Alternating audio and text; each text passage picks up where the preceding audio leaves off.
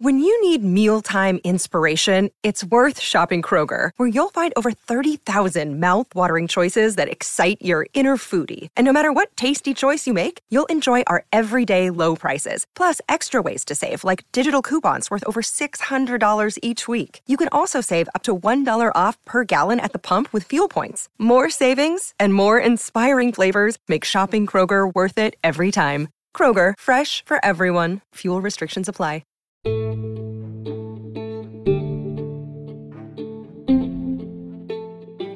This podcast is intended for entertainment and opinion. Nothing discussed is meant to be a substitute for mental health treatment. If you are experiencing a mental health crisis, please call 988 or use the resources listed in the episode description. To see the sources and other resources mentioned in this episode, you can visit psychologicallymindedpod.com.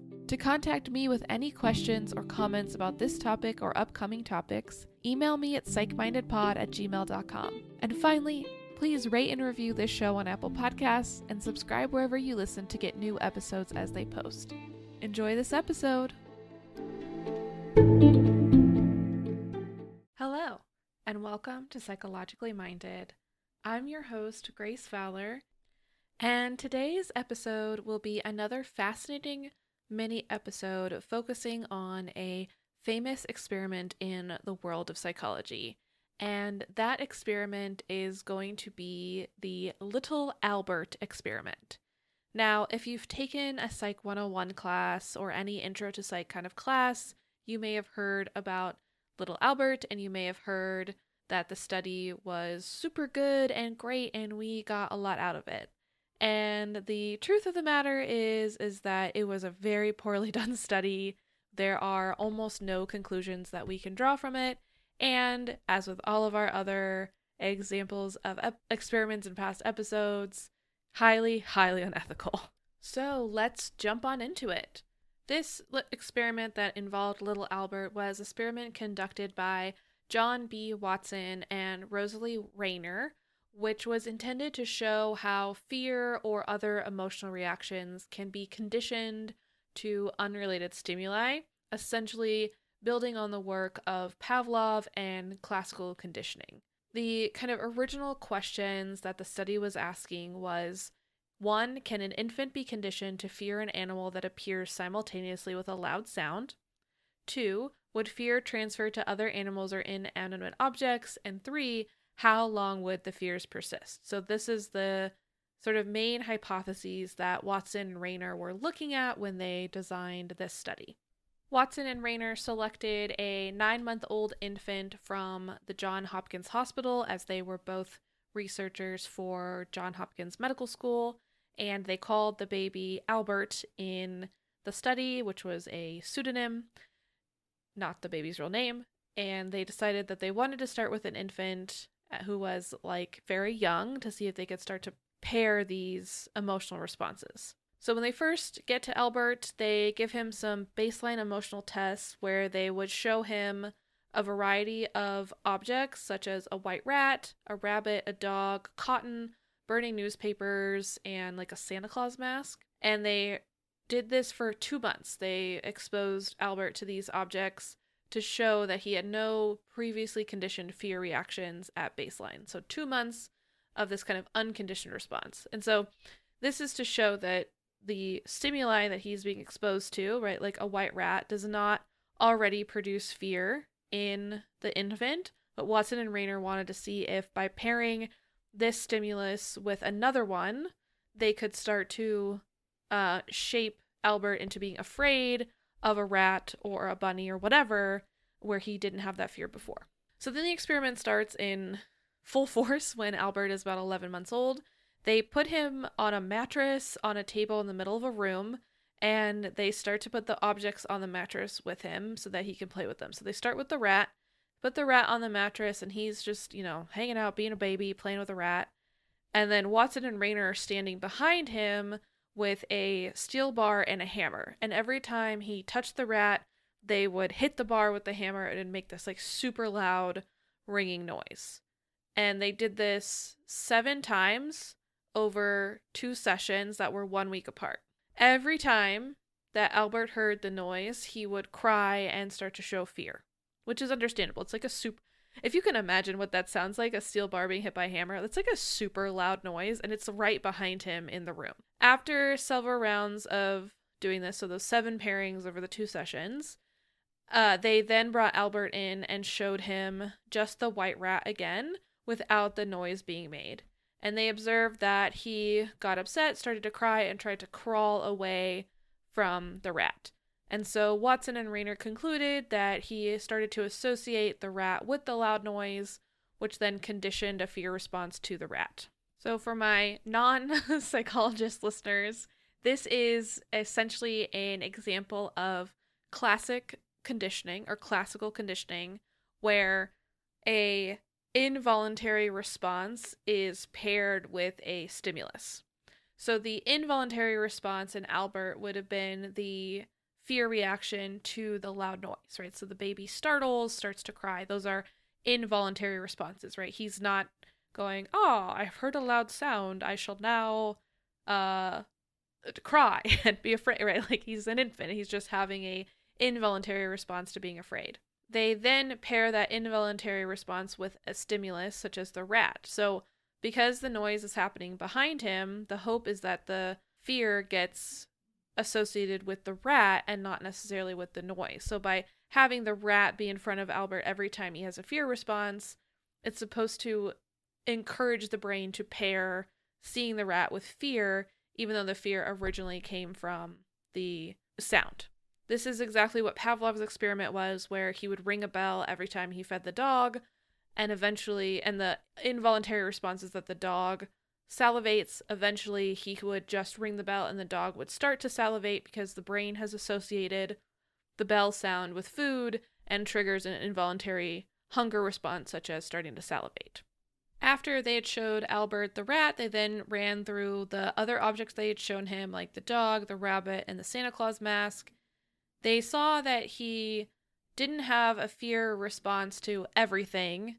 He he had some fear responses to the stuff that had like white fur, so like the white rat and the white rabbit seemed to have fear responses, but like the Santa Claus mask, it didn't have quite the same, wasn't the same strength. And then other stuff like a pile of cotton, which although was like furry looking and white, did not uh, bring up a fear response. So essentially, the fear response in Little Albert did not generalize to everything.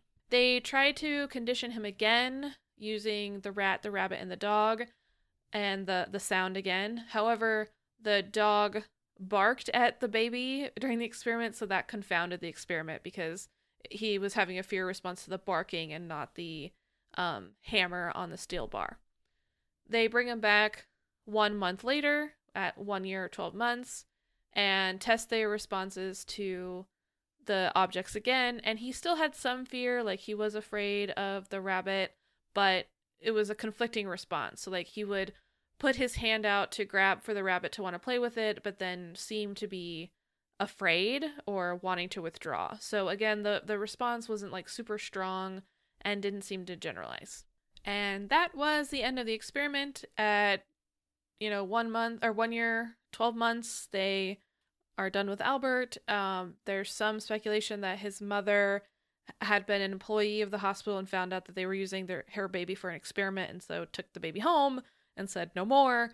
Uh, I'm going to get into that a little bit later, but that was the conclusion of the experiment.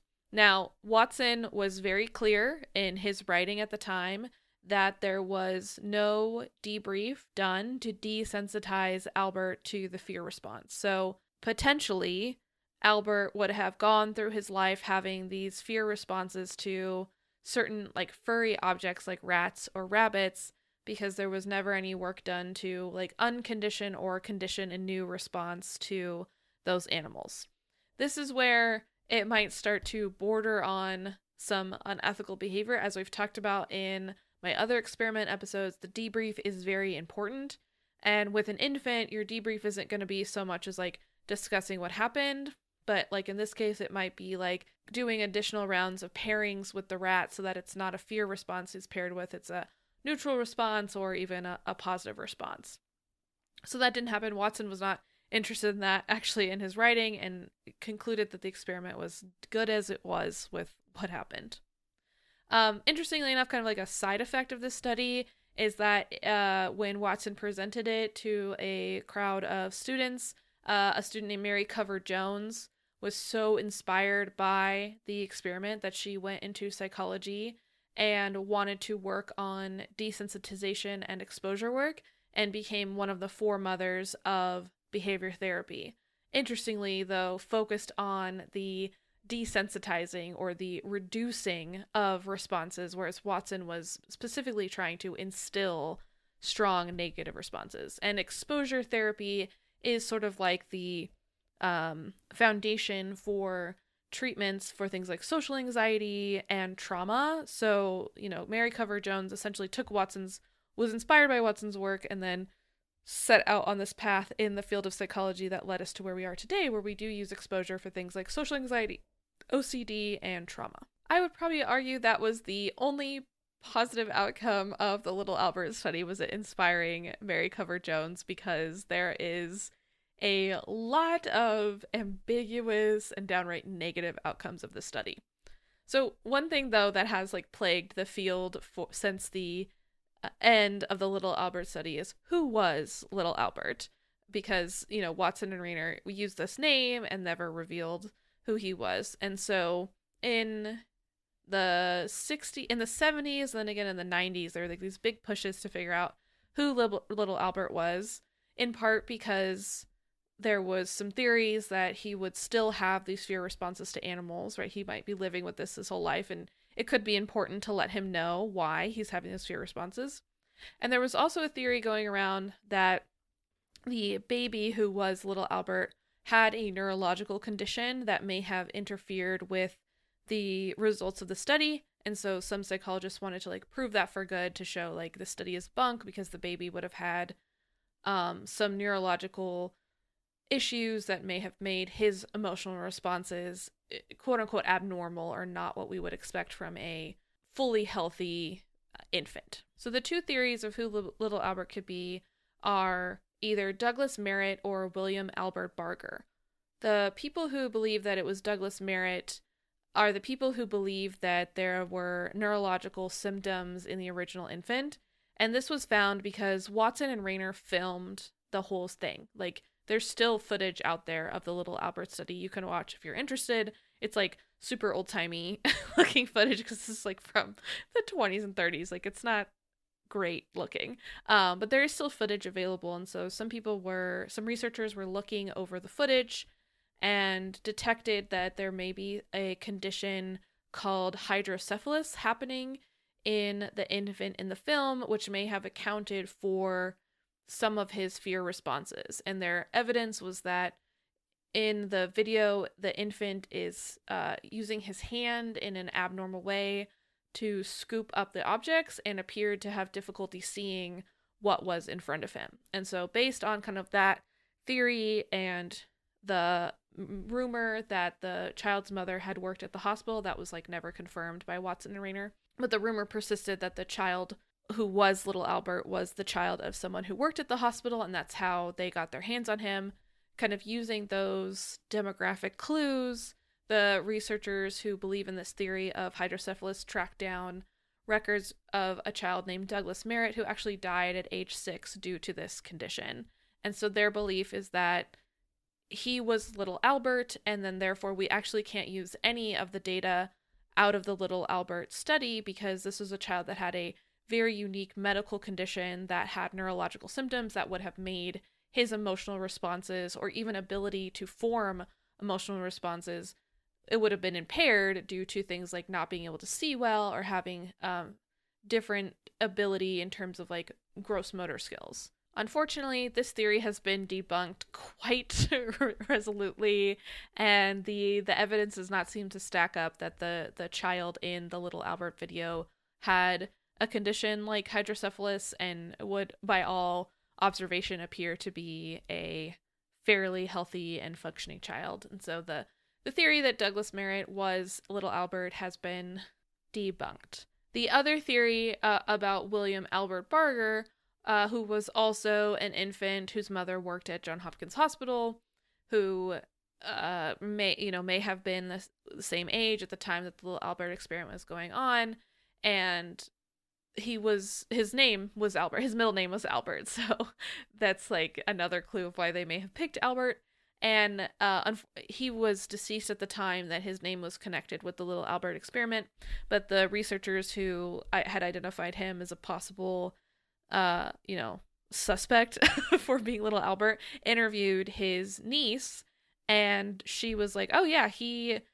Ha- like just did not like dogs was always afraid of dogs for his whole life and really had no reason why, like had never had a bad experience with a dog, but just like always had this lifelong distaste for dogs and pretty much all other animals.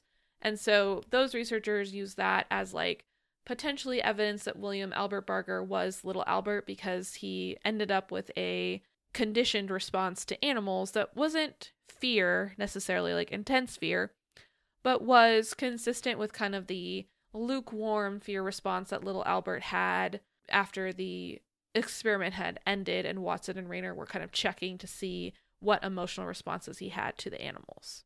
Since this is a mini episode, you know, I'm not going to spend too much time on this, but there are some very interesting articles out there if you just like want to google who was little Albert, you can kind of read about both camps um, and how they came to their conclusions. It does seem that the William Albert Barger argument is maybe a little more robust and has a little bit more evidence.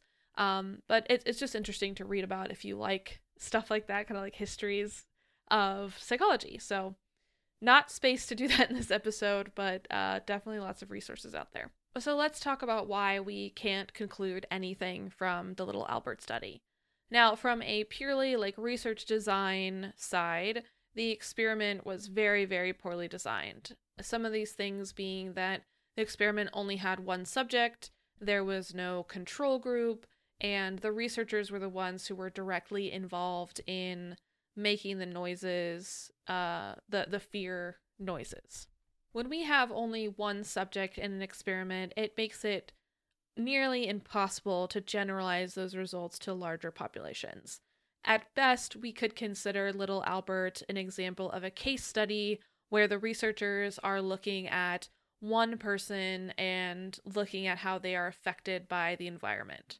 I don't think we could really even consider Little Albert a case study because case studies tend to go very in depth into the person and will include a lot of history, the history of treatment, a lot of detail about the individual responses that that person had to either the treatment or the environment.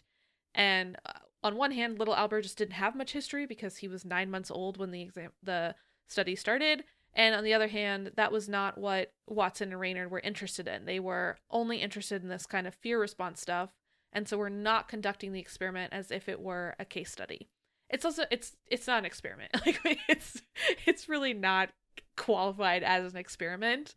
Um it's just kind of like a thing that they did in a lab. Um so I think that's why we tend to call it an experiment, but it does not meet the like scientific criteria of an experiment. And one of those reasons is because there's just one subject. If they had had like 25 babies and they were doing the same thing to all the babies to see if there was a conditioned fear response, then we're getting more into this kind of like quasi experimental range where at least there's other examples to pull from. It's not entirely, the results are not entirely based on this one case, but still not the best if that we only have a group of babies who are being exposed to the fear response.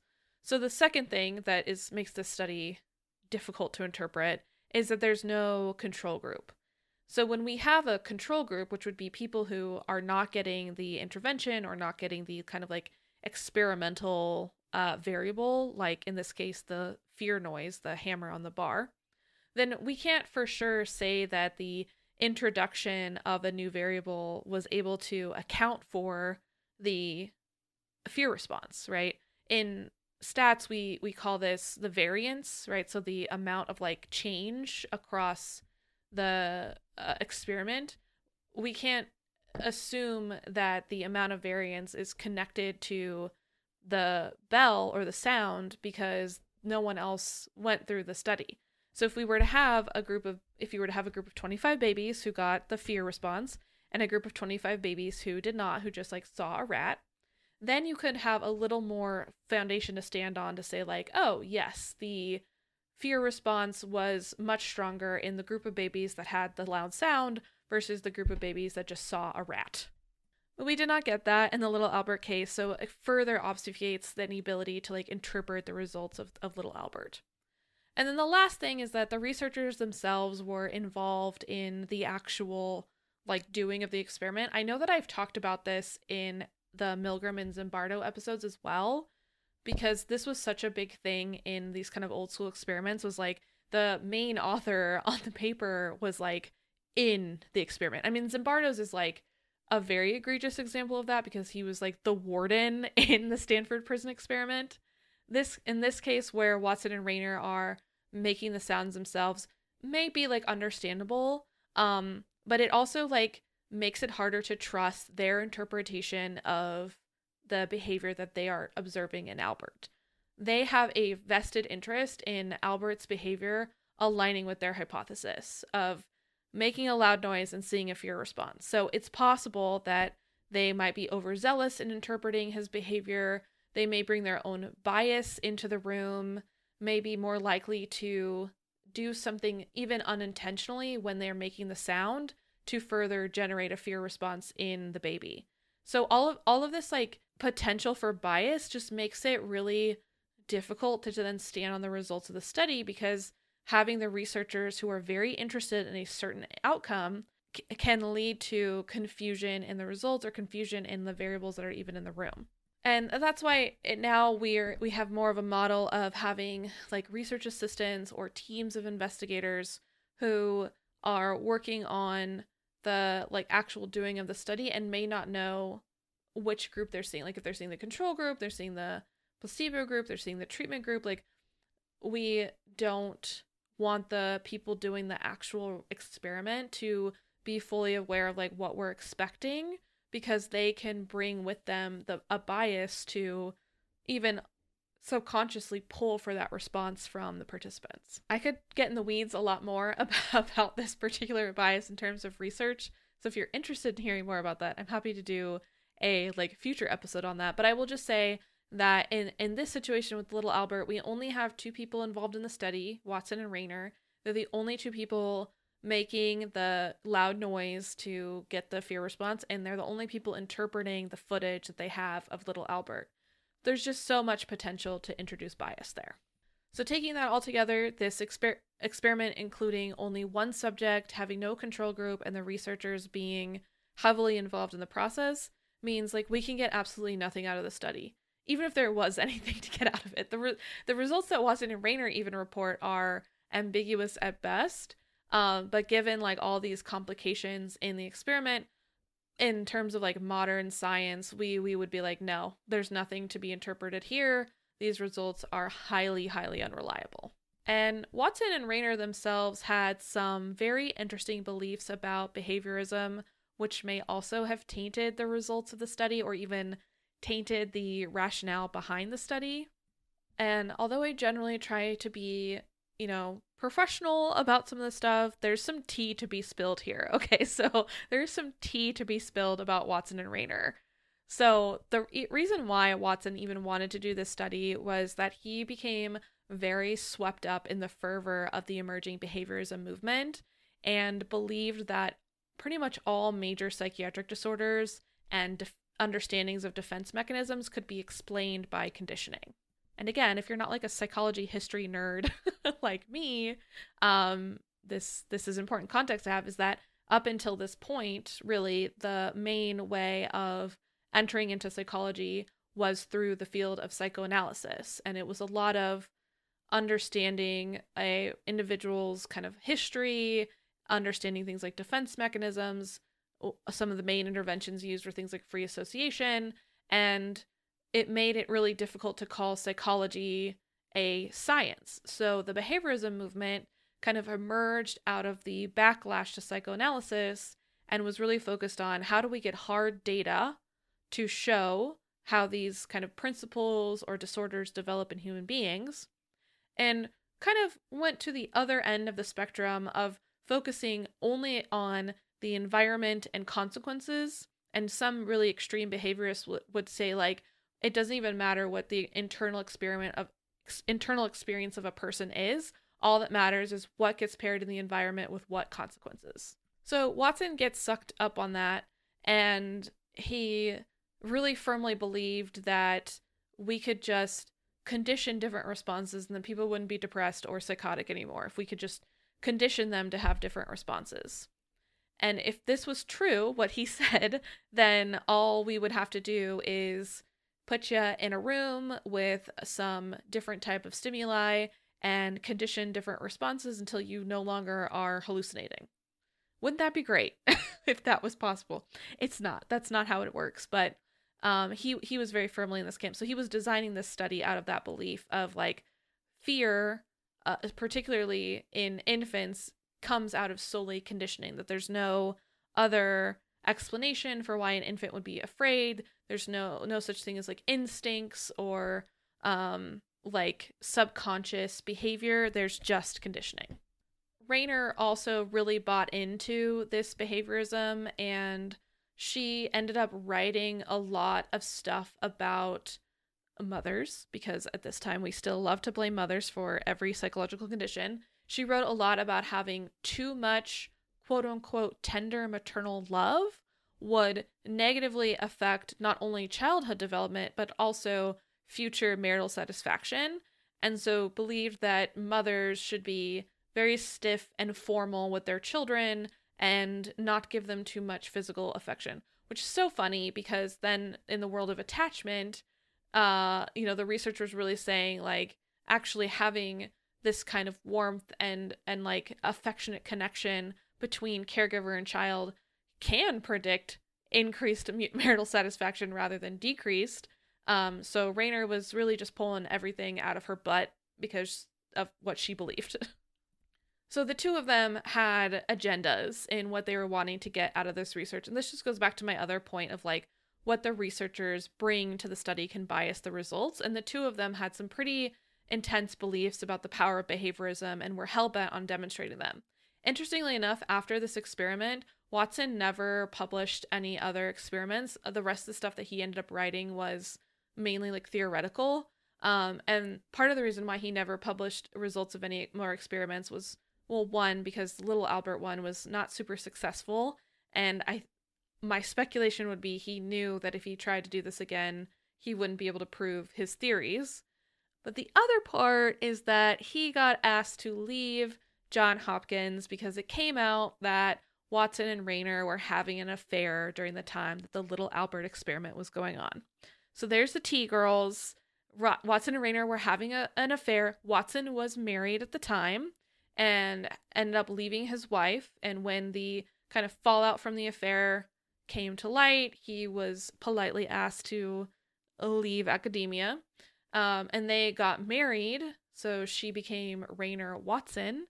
And she had to drop out of school to raise their children and never got to finish her degree. And that's then when she started to write about this like too much tender maternal love. So I think it is interesting that her career had to be nuked because of his choices as well, and that she was someone who wrote so much about how mothers shouldn't be so attentive or affectionate with their children and then ended up having to give up her career to be a mother.